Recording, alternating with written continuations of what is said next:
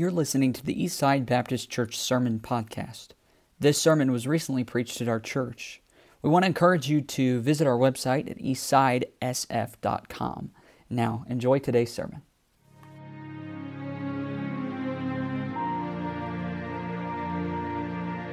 I'm going to ask you to turn to Acts chapter number 9, two places in the Bible Acts chapter number 9 and Acts chapter number 26. Acts chapter number 9 and Acts chapter number 26.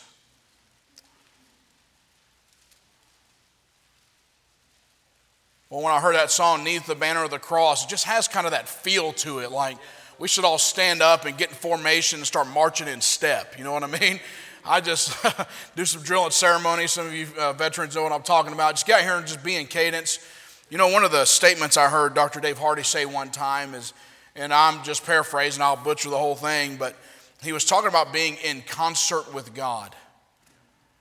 He had made a statement like that in, in a sermon I heard him talking about being in concert with God. And at first I didn't really know what he meant, but then I, I the Lord just helped me. You know, there's something special about you know, I, I enjoy everything, everything, I say everything, a lot of things about the military, everything about the training. It, I may not have joined it at the time, but looking back, I enjoyed it. I really loved to have soldiers, men and women, in uniform marching in step in cadence. One of the most annoying things to me is when I see a unit walking around or in, in marching and they're being led in a cadence, and you've got like that one guy who's doing all this number here and everybody else is in step. It just, he just looks goofy. I thought, man, come on, man, fix yourself, do something, get back, get in step. And uh, I think what Brother Hardy meant by being in concert with God is, boy, it sure be good if we just got in step with Him. Yes, sir. He's leading and leading the cadence and leading us in advancement And sometimes we get out of step, and boy, it's just as goofy as all get out. And some may look at us and say, What is wrong with you? Come on, get in step. And he calls out that cadence and he gives us an opportunity. Boy, it'd be good. Just this week, I just feel like God's tried to work on me just in several areas just to get in concert with Him, get in step with God. I like it. I just, I, mean, I just, I, I want to. When I heard "Neath the Banner of the Cross," I'm like, man, just make us all stand up and start marching. Get under the banner. Get in step with God. Mm. This week, um, Pastor started it off with this thought of whatever. Whatever. If you've been here this week, pr- praise the Lord for that. Some weren't able to be here, some chose not to be here you know, that's, that's all right. But I tell you, we met with the Lord this week, and He met with us, rather. And, uh, and uh, you know, we started it off with this, this thought of whatever. Not whatever in pride, but whatever in God, I'll do whatever it is. I'll, I'll, I'll go wherever you want me to go. And, and boy, I just knew. I had two passages I was considering, and I just knew when I heard that where we'd be this morning, Acts chapter number 9. It's often said, it's not how you start, but it's how you finish. Yeah. You know, I think there is some truth, some truth to that. But it sure is good to see somebody start well and finish well. Yes. You know, I want to kind of give you this idea this morning. As we read through Acts chapter 9, I'm going to intertwine my testimony a bit on how God called us into military missions. And got us to the it's a long story. I'm not going to go to the whole story. You'd have to come to the preacher's house and watch football to hear that story okay? And it's a long story. And god did some unbelievable things. But really i could boil it down to just some few simple truths that i believe are right here in acts chapter number 9 and uh, i want to consider this thought you can't finish unless you start No doubt it's, it's often not how you start, but how you finish. But can I tell you, unless you start, you won't finish. And uh, I think God's been working on some hearts this week that there's some things that need to get started. And there's some things that need to continue so that you can finish well. When I consider the commission of the Great Commission, when I consider who will go, and all that's involved in surrender and all that's involved in what we have to do as a as well, what you have to do as a local church here in Sioux Falls, South Dakota, and, and in, and in the local church all over the local churches all over the world. And the Great Commission, boy, it could seem kind of daunting. It can seem almost impossible. When we consider faith promise missions, and, and, and, and I love this statement. Uh, what, what's going to take place today in, in, in taking up your faith promise commitment is this it's, it's the most important business meeting of the church to determine the fate of the world That's right. That's right. today. What you do with missions, what you decide today, what you do with what you've heard this week from, from God's man, Brother Humbert, and, and, and as we consider whatever, what's decided today could determine the fate of our world. And it lies in your hands, church. Yes, sir. And we need to take ownership of that. When I consider men like, like Moses and Joseph and, and, and uh, when I consider even the, the great apostles, today we're going to talk about the apostle Paul. When I look at these men, I think, boy, I could never attain to that. When I look at men like uh, Brother Humbert, who spent 40 years pastoring at one church, uh, well, I could never, how could I ever reach that level? I remember sitting as a teenager thinking, uh, I'd, I'd, see guys like Tom Malone preach and, and different men of God, and, and, I, and I'd look at them and say, how could I ever get to that place? I mean, uh, surely these guys don't have the, the past that I have. Surely these guys don't deal with the struggles that I deal with. And can I just say this as respectfully as I can this morning, and we'll get right into the text. And I mean this with no disrespect at all, but there is nothing special about a Bruce Humbert.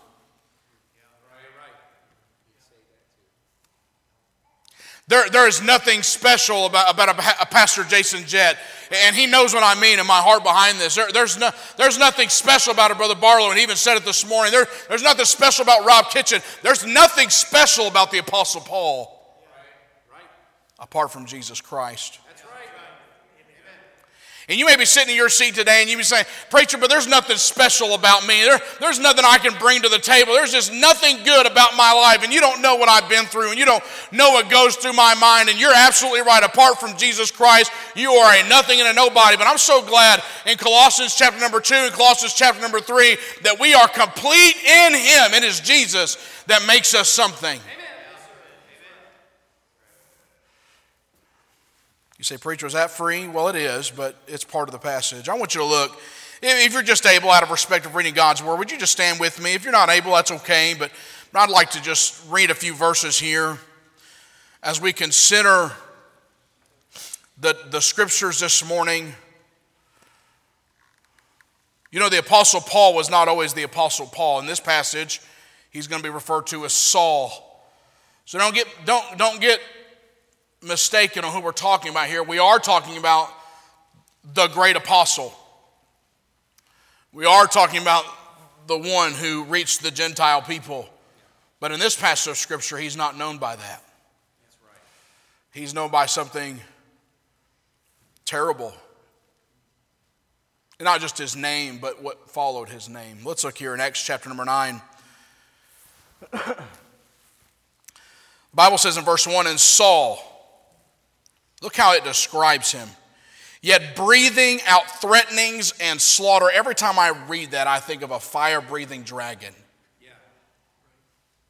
I, I just, in my mind, I just picture somebody who is just everything that's coming out of Saul's life and Saul's mouth concerning the church is detrimental and destructive, and, and, and he's a killer. Breathing out threatening and slaughter against the disciples of the Lord, went unto the high priest and desired of him letters to Damascus, to the synagogues, that if he found any of this way, now if you mark in your Bibles, I'd encourage you to circle those two words, this way. When it, in this passage of Scripture, it's talking about those who are the church of Jesus Christ, the church that Jesus started, followers of Jesus, this way. He said, if, if he found any of this way, the followers of Christ, his church, whether they were men or women, he might bring them bound unto Jerusalem. And as he journeyed, he came near Damascus, and suddenly there shined round about him a light from heaven. And he fell to the earth and heard a voice saying unto him, Saul, Saul, why persecutest thou me? This morning I want us to consider starting. Starting.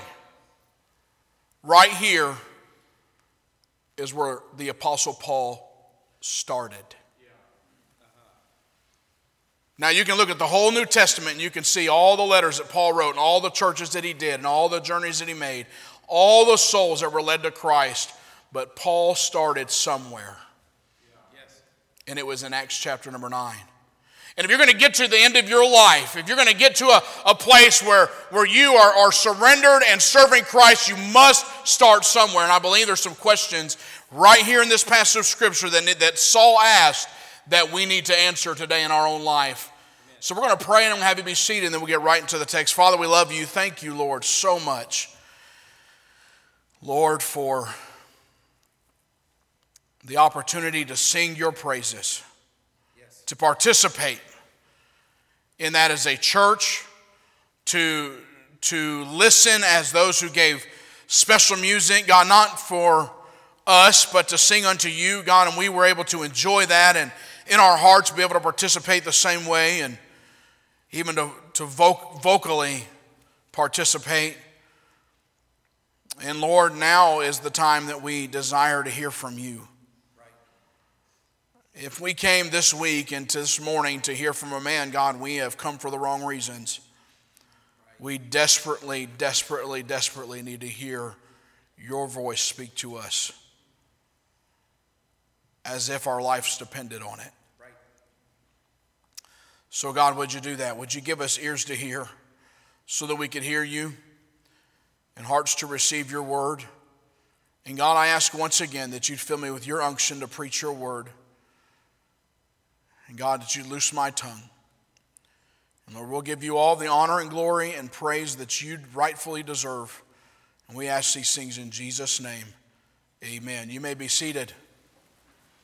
I hope this is mine. I'm going to drink it. I don't have cooties.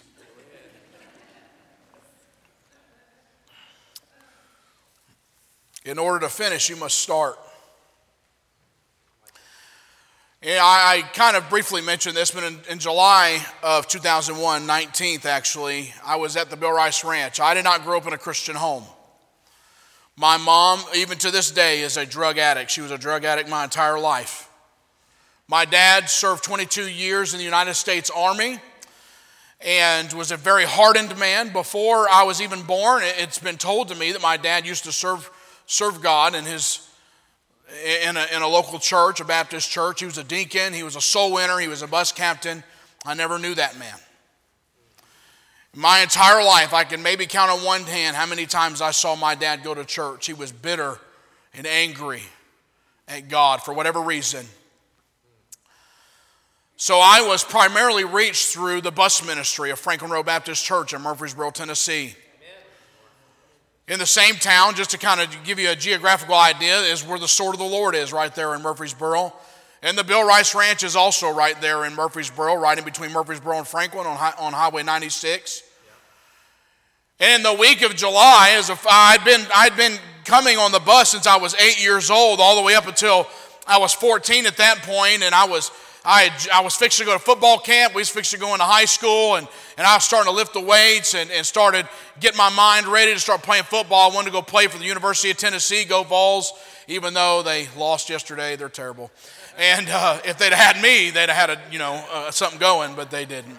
So I'm just kidding. Yeah, you can tell by looking at me, that ain't the truth. So, and I had all these ambitions and all these desires. And I looked at my own dad's life home. I looked at my own current life situation. I thought, and, and, and I thought, how, how could God love me and let me live in this in this mess, in this world where my mom doesn't come home for days. And, and when she is home, she's so drugged out of her mind, she can't hardly speak half the time. Or, or, or, or, or she's loud and embarrassing. Or my dad uh, doesn't really pay much attention to us, doesn't ever open up a Bible, doesn't ever talk about the things of God. I never heard God's God's name spoken in my home unless, unless it was used as a curse word. How could God love me I look at my dad, who was a who was a harsh and bitter and angry man, and, I, and it just made me angry and angrier and angrier, and my heart get hardened and hardened and hardened. And I think, well, if this is what it's supposed to be like, I don't, you know, I don't want anything to do with, with Christianity and all that. And I look at some of those people and I'd say, look how happy they are. I'll never be able to have a Christian home like that. I'll, I'll never be able to have those things. I'll never be able to have joy unspeakable and full of glory. I'll, I'll never be able to have all those things because I live here in this mess.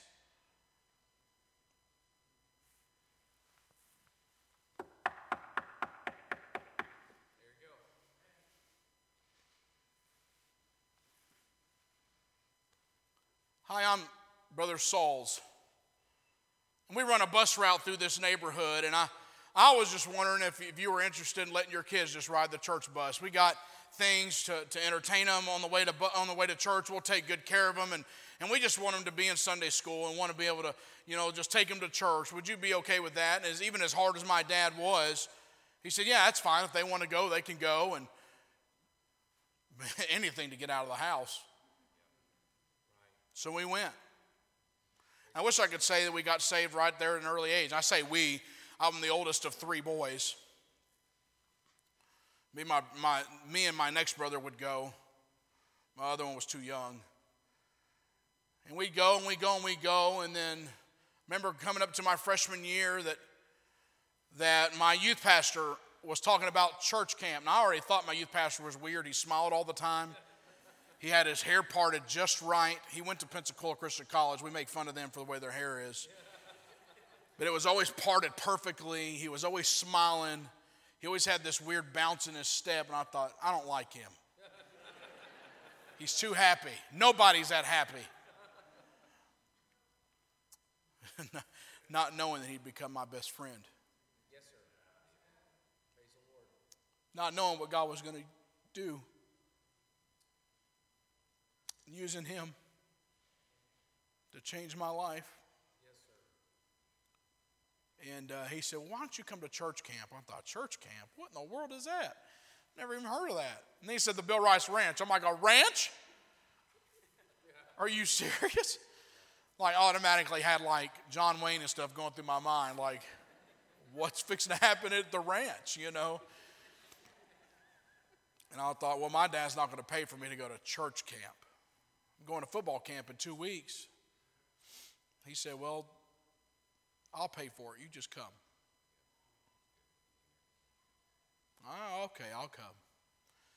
Boy, I just loved. I was about to be a freshman, and I was an athlete, and I was big guy, and you know, I was kind of quiet, if you can believe that, uh, when I most of the time, and and uh, even I, I, just like to hang out with the, the juniors and the seniors. You know, they were big bad dudes, and they were pretty cocky. In our youth group at that time, the, our juniors and seniors, they had no desire to live for God. I mean, the majority of them, and that's just speaking fact. That's not whatever you call it, gossip. That's not what that is. It's truth.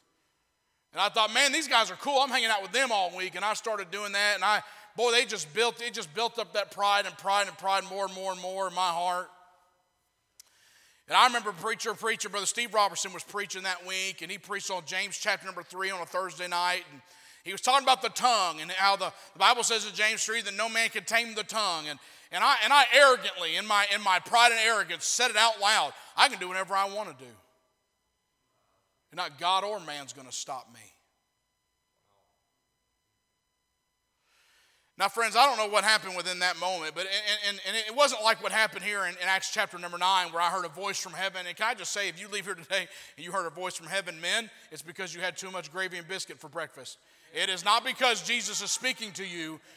It's something else that's going on. Jesus speaks to us through His Word. Faith cometh by hearing, hearing by the Word of God. We know that.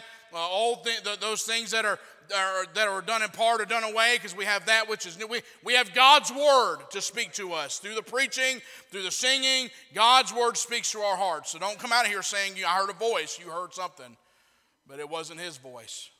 And I didn't hear a voice, but it felt like me. It felt like out of the 200 some odd teenagers in that room, it was just me sitting there. and the Holy Spirit came down, down right where I was at. And, and bro, as soon as I, as soon as the words came out of my mouth, the Holy Spirit came down and smote my heart and said, uh, This is your last chance. I'm speaking to you. If you think you're going to come before God in your pride and your arrogancy, you're wrong.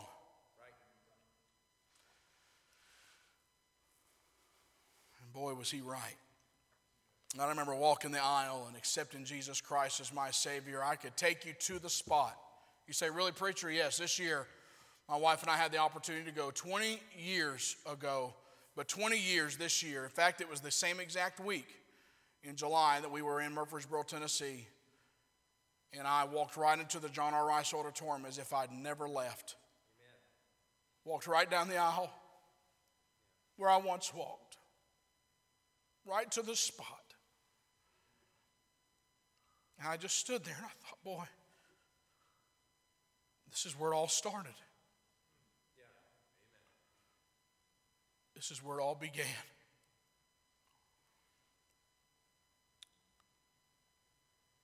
And suddenly there shined round about him a light from heaven, verse 3. And he fell to the earth and heard a voice saying unto him, Saul, Saul, why persecutest thou me? And he, being Saul, said this question number one Who art thou, Lord? Who art thou? If we're going to consider starting and finishing, we have to answer this question Who is the Lord? Who is the Lord. Well, preacher, you don't understand, but Brother Spencer's been preaching this for years, and Brother Jett's been preaching it for as long as he's been here, and I think we got a pretty good grasp on, on who Jesus is. Yeah, well, Saul had a pretty good grasp on a lot of religious things.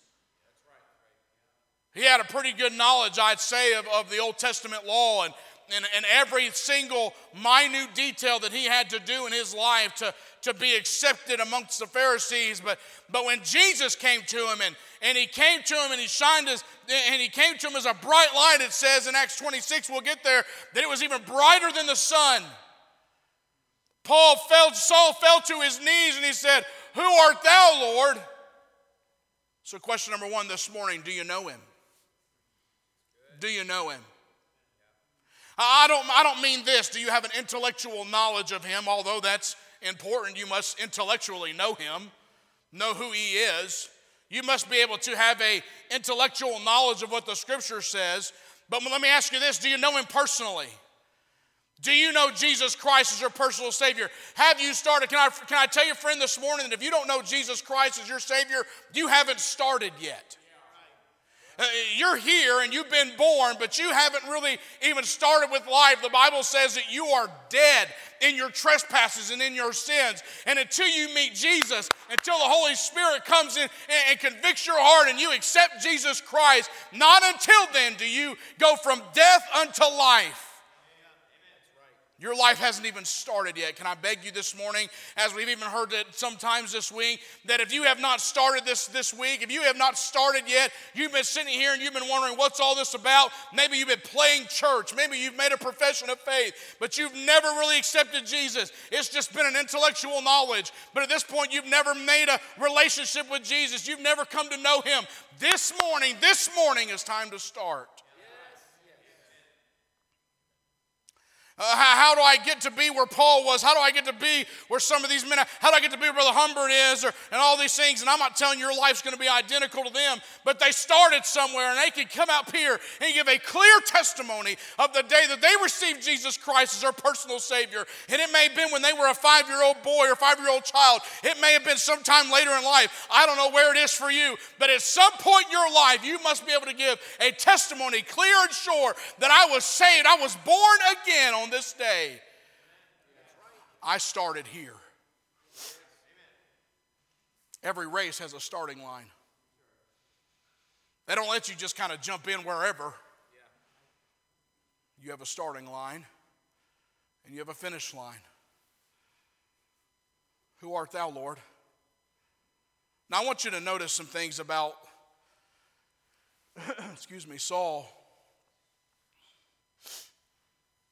Notice in verse number one, his posture, or how I would call it posture, but how the scripture describes him, yet breathing out threatenings and slaughter. Saul was a man of great zeal. Some, some, someone tried to explain to me a couple weeks ago that, that Saul may have only been like five foot four. I'm not sure how they knew that. But even more so, if that was the case, a guy that's five foot four, if you're a man and you're five foot four, it's nothing against you. I'm just saying he was a very feared man, a man of great authority. And notice how it describes him in verse number one. I can just see him coming in on the scene. He's just, I'm Saul. And nobody dares cross my path. No, nobody of this way. But then it changes in verse 4 when he fell to the earth. His posture changes. And he said, Who art thou, Lord? I believe it was already in Saul's heart to know who the Lord was. Well, why do you say that? Well, because of the way Jesus responded to him. He said, And the Lord said, I am Jesus, whom thou persecutest. It is hard for thee to kick against the pricks. I often wondered what that meant, and, and really I believe it means this that all the witnesses that you've had, Saul, all of the ones who followed me and bore witness of, of my name and my gospel. I think of Stephen when he was stoned and Saul was there, a man of authority holding the coats, really just giving the go ahead for those to pick up the stone and, and, to, and to persecute and to kill Stephen because of the way he preached the gospel of Jesus Christ. He said, The witnesses, the, the Holy Spirit speaking to your heart and coming in and convicting you, it's pricking your heart, it's prodding. It's hard for you, Saul, to resist that. You may be in here this morning, you may have heard all this wonderful singing, and your heart's been stirred, and you know that you've never been born again. You have never received Jesus Christ, and you're struggling right now, and you're sitting there, and, and I'm not trying to make it something it's not, but can I just tell you, friend, when I, when I came face to face with the Holy Spirit that day, it, I was once an enemy of God. And there was some battle going on between my will and my desire, and, and the Holy Spirit saying, No, this is what God said. This is what God wants for your life. and it was hard. he was pricking my heart. All the witnesses that I'd heard from years gone by of Jesus was stirring within me. Have you started yet? How do I start? By coming before him and saying, Lord, who art, who art thou? I want to know you. Amen. I want you to be my Savior. Amen. Notice he didn't come to him this way. Like Pharaoh when he said, Who is the Lord? Moses said, in Exodus chapter 4, when I go before them and I say that, that I'm sent, sent who, who, do I tell them sent me? And he said, I am that I am. Tell them I am sent me. And there's a whole message we could preach on just those two words, I am. But he said, You tell them the eternal Jehovah God sent you. And I, and I hear in Exodus chapter 5 when Pharaoh said, Who is the Lord? And in his pride and arrogancy, boy, he was fixing to find out. When I think of Daniel chapter 3 and, and Nebuchadnezzar and the, the three Hebrew boys stood before him facing a, a damnation in that fire, facing sure death in the fiery furnace. And Nebuchadnezzar said, And who is that God? Boy, did he find out the hard way. But I don't believe that's what Saul was coming, coming at Jesus with. I believe he was coming with him with that attitude and that spirit.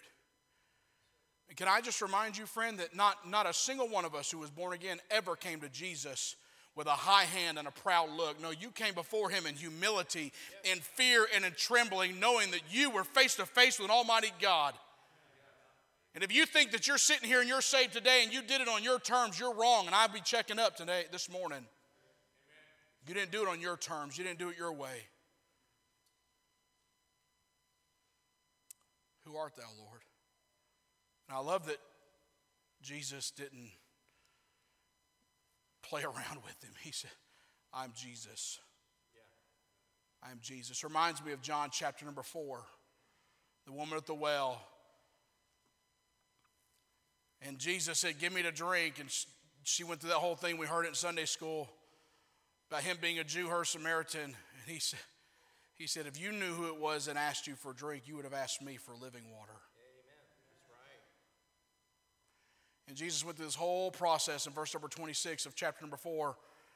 She said, When the Messiah, verse 25, when the Messiah comes, he'll tell us all things. Verse 26, I that speak unto thee am he. See, see, this morning, if you came this morning and you're wanting to know who God is, you want to know who Jesus Christ is, Put your pride and, your arrogancy aside, and you come before Him in humility and in fear and genuinely wanting to know Jesus. I, I want to know you. If somebody could take a Bible and we could show you what thus saith the Lord, so what the Scripture says, and Jesus will reveal Himself to you from His Word. But don't think that you're going to come to Him on your terms and your way and in your abilities and your pride and he's just going to come out and reveal himself to you. He may do it, but it's not going to be the way you like, I'm afraid. Ask Pharaoh, ask Nebuchadnezzar, and all the others who came before God with a high hand and a proud look. He'll reveal himself, but you may find him in his might and in his wrath rather than his grace and his mercy. Do you know him this morning? Who art thou, Lord? I want to even ask the same question again because I believe Paul, the next, the next two, the next question, Paul spent the rest of his life trying to answer this question. He asked, Who art thou to Jesus at this very moment, but I believe Paul spent the rest of his life asking that question, Who art thou, Lord? Now, I'm not trying to confuse you because that does not mean that, that Paul spent the rest of his life trying to maintain or keep his salvation. No, he got born again right here in Acts chapter number 9. But I believe what we see out of Philippians chapter 2 is the heart of Paul when, it, when, we, when we consider that question. If we've been saved this morning, who is the Lord? That I may know him. That I may know him and the power of his resurrection and the fellowship of his suffering. Let me ask you this question. Since you've been saved, since you've been born again, have you been living your life seeking out Jesus Christ to build a relationship with him? Or are we still a bunch of babes in Christ and, and we don't, we, are very shallow and we don't have any knowledge? We know who He is, we know what He did, and we know that He saved us, but that's about as far as it goes. And, and we've turned our life still over to carnality and living for the world, and, and we've not ever built a relationship with Jesus. Well, preacher, I come to church Sunday morning, Sunday night, Wednesday night. I'm there when the preacher asked me. I came to missions conference. Those, those things are great. But if, if you do those things just out of merit, can I tell you there's no merit to it? You have to have a relationship with Him. If I married my wife, which I did 15 years ago, and said, I love you that day that I married her and, and, and gave her a big old kiss in front of everybody, and, and, and, and everybody saw that, and never said, I love you one more time to my wife for the rest of our marriage. How do you think that would go? Some of you men got that look like, boy, you'd be in trouble. I wouldn't have these two legs right here, I tell you that. What if I said, well, I told her once, I mean, she should know. Really? Because that'll fly.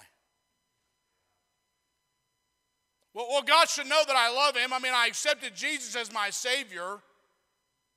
I go to church. I, I mark off the box of my, on, my, on my list of things to do for God as if it's some religious exercise in my life rather than having a relationship with Him. He should know. Really? Who art thou, Lord? Who art thou, Lord?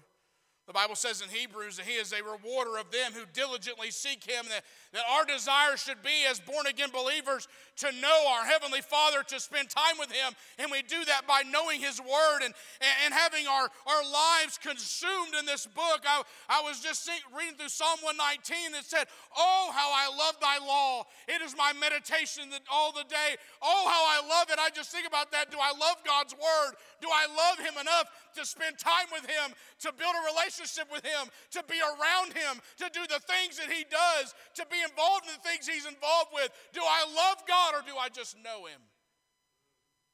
Do I just know who He is? Or do I know Him intimately and personally?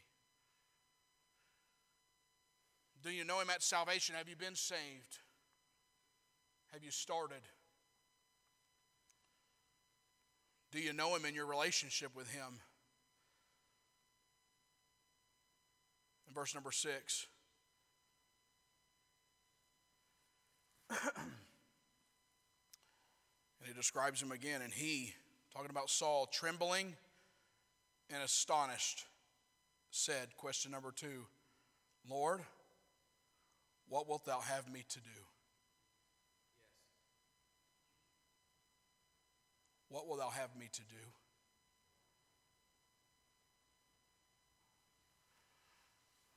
For, for little over 10 years, we, we served God in ministry through youth ministries and evangelism, my wife and I. And I, and I wish I could say it was always out of the heart. Let me rephrase that. I wish I could say that I was always, every decision I made was a spirit led decision. Sure. I wanted to please the Lord, but I wanted to do it on my terms. And I often would move, my wife and I, she would follow me on opportunity and ambition rather than being led by the Spirit of God to do it. When I came to Heartland Baptist Bible College in 2018, the Lord had started a break. I mean, for a long time He'd been doing it, but it was coming kind of to a to a head, to a peak of a process of breaking me down. You know, where everything just seems to go wrong and your way is just not working, and the Holy Spirit's convicting your heart and your life. And I remember finally getting to a place where you just kind of throw your hands up. You're like, okay, I've had enough. Yes, sir. I can't, I can't do it anymore. And it may not have come out like this. It may not have been these exact words that my heart said, Lord, what would you have me to do? I've tried this and this and this and this, and I've been here and here and here and here, and we've we've done we we've done all these things in ministry, and we've we've spent years and years and years, and Lord, it's just it's just not working the way that, that it seems it should be working. I feel like that I've been abandoned here, and, and now I'm here at Heartland, and I and I'm trying to trust you and follow you, but I have tired of doing it my way. And finally my heart came to a place where I said, Lord, what would you have me to do? What am I supposed to do? Not in anger, not in pride, not in, not in coming at God, but just in, in brokenness and humility and surrender that I'm tired of fighting God. God, what would you have me to do? Kind of like we just heard at the first of this conference. Lord, whatever. Yes. Whatever. Saul said, Lord, what wilt thou have me to do? And the Lord said unto him, Arise and go into the city, and it shall be told thee what thou must do. Verse number 8 says, And Saul arose from the earth. When I finally came to a place of surrender, I, would already been saved. I've been saved since July 19, 2001. And I, and I spent time with the Lord. I read my Bible. I tried to live for Him. I, I spent time in the Word, but I was never fully surrendered to Him. I was never willing to, to write, just give it, hand Him over just a blank document with my name on it and say, All right, Lord, however you want to fill this in, you do that. I'll sign my life over to you. I was never willing to do that. He finally got me to a place where I couldn't couldn't do it any longer, young person. Listen to me. I fought and I fought and I fought and I fought and I fought God for years until God got me to a place where I had to, instead of trying to be a stronghold, turn myself over and say, okay, whatever you'd have me to do, yes. I'll do it. I'll be yours. I'll go wherever it is. I'll do whatever it takes. I'll, I'll sacrifice whatever, I'll sacrifice whatever it costs me. So I can know you. Yes. So I can be yours. Turn over to Acts 26 real quick, and we're almost done. Preacher, how'd you become a missionary? How'd you get to military missions? Well, I started 2001. I got saved. Things started moving, and I started having a relationship with Jesus. And it took longer than it should have, but I finally got to the point of full and utter surrender to Christ. Look here, Acts 26 is, is the Apostle Paul talking, standing before King Agrippa. And he gets the opportunity to give his testimony to King Agrippa. And, and, and he's echoing exactly what just took place in Acts chapter number 9. We'll start reading here in verse number 8. Just read along with me. Paul's talking here. He said, Why should it be thought a thing incredible with you that God should raise the dead? He's talking about the resurrection of Jesus Christ. I verily thought with myself that I ought to do many things contrary to the name of Jesus of Nazareth, which thing I also did in Jerusalem. And many of the saints did I shut up in prison, having received authority from the chief priests. And when they were put to death, I gave my voice against them. And I punished them oft in every synagogue and compelled them to blaspheme. And being exceedingly mad against them, I persecuted them even unto strange cities.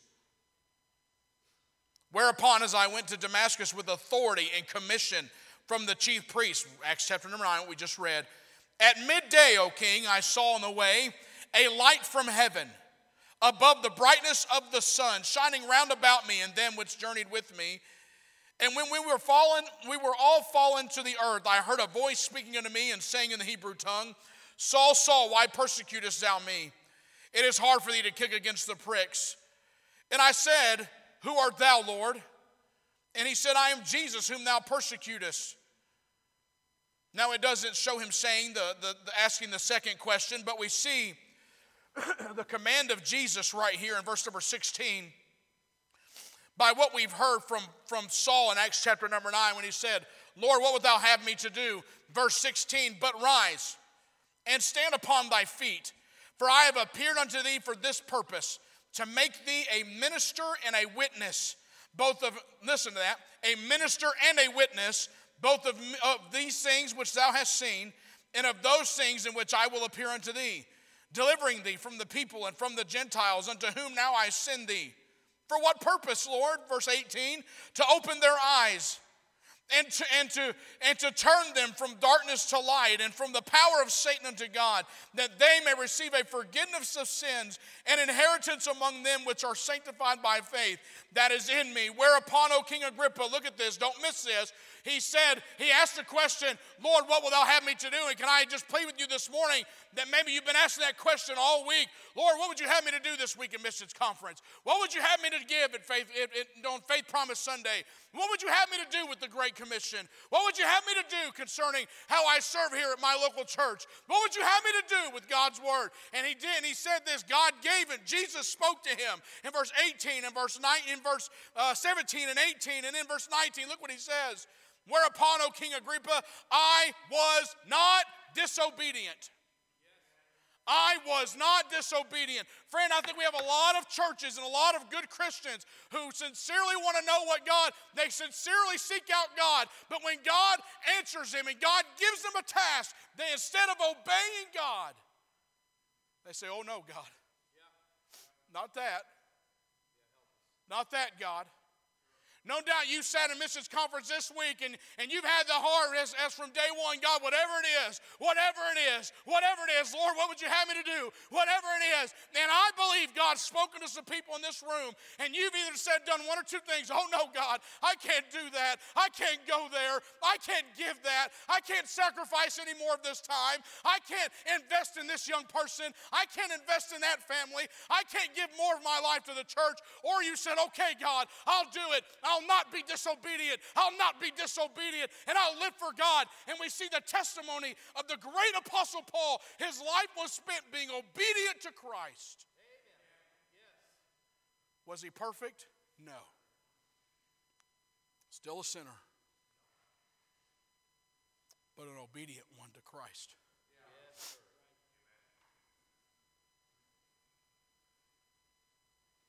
Lord, what would you have me to do today? When I turn in my faith promise. I venture to say he's probably already told you.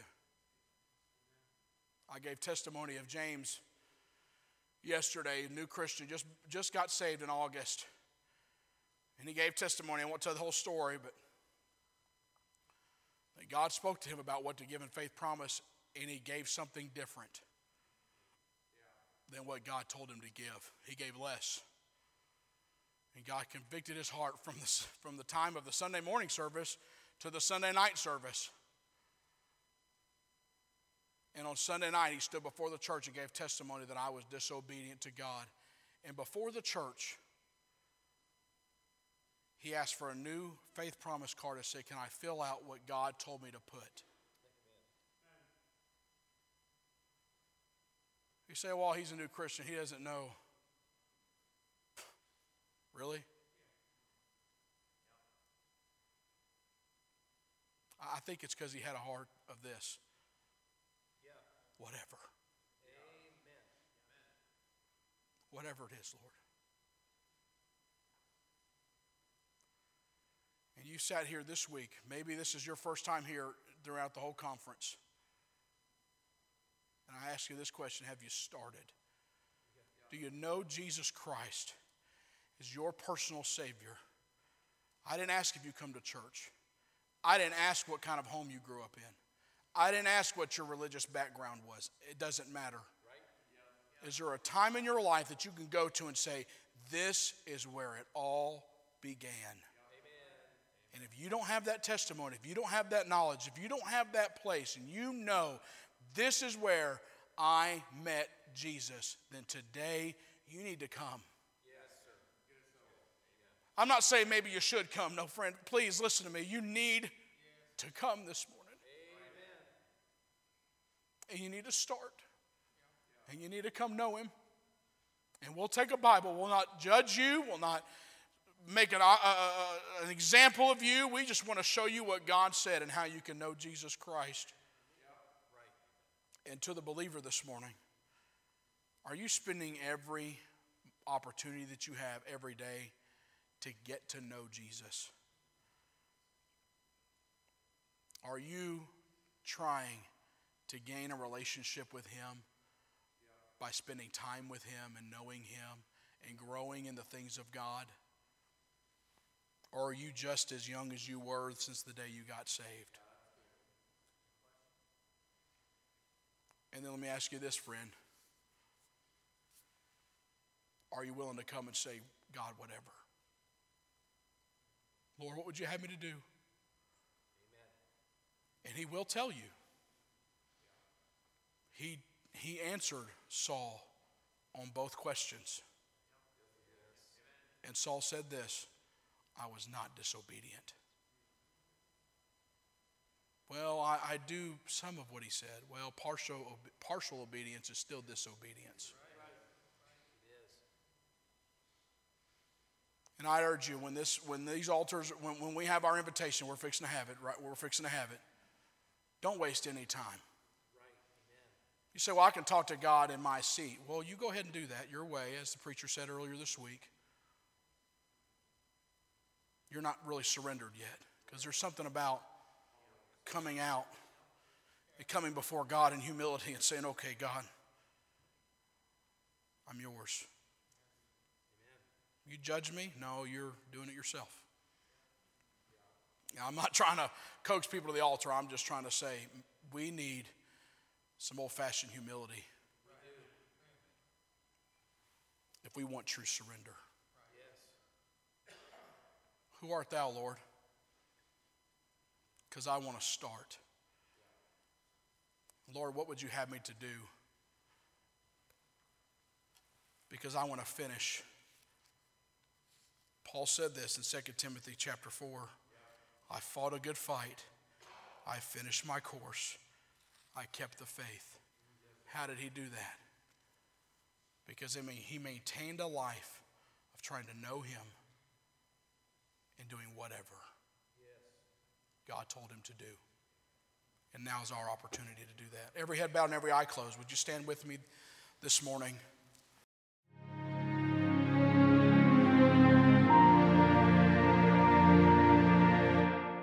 We want to encourage you to visit our website at eastsidesf.com.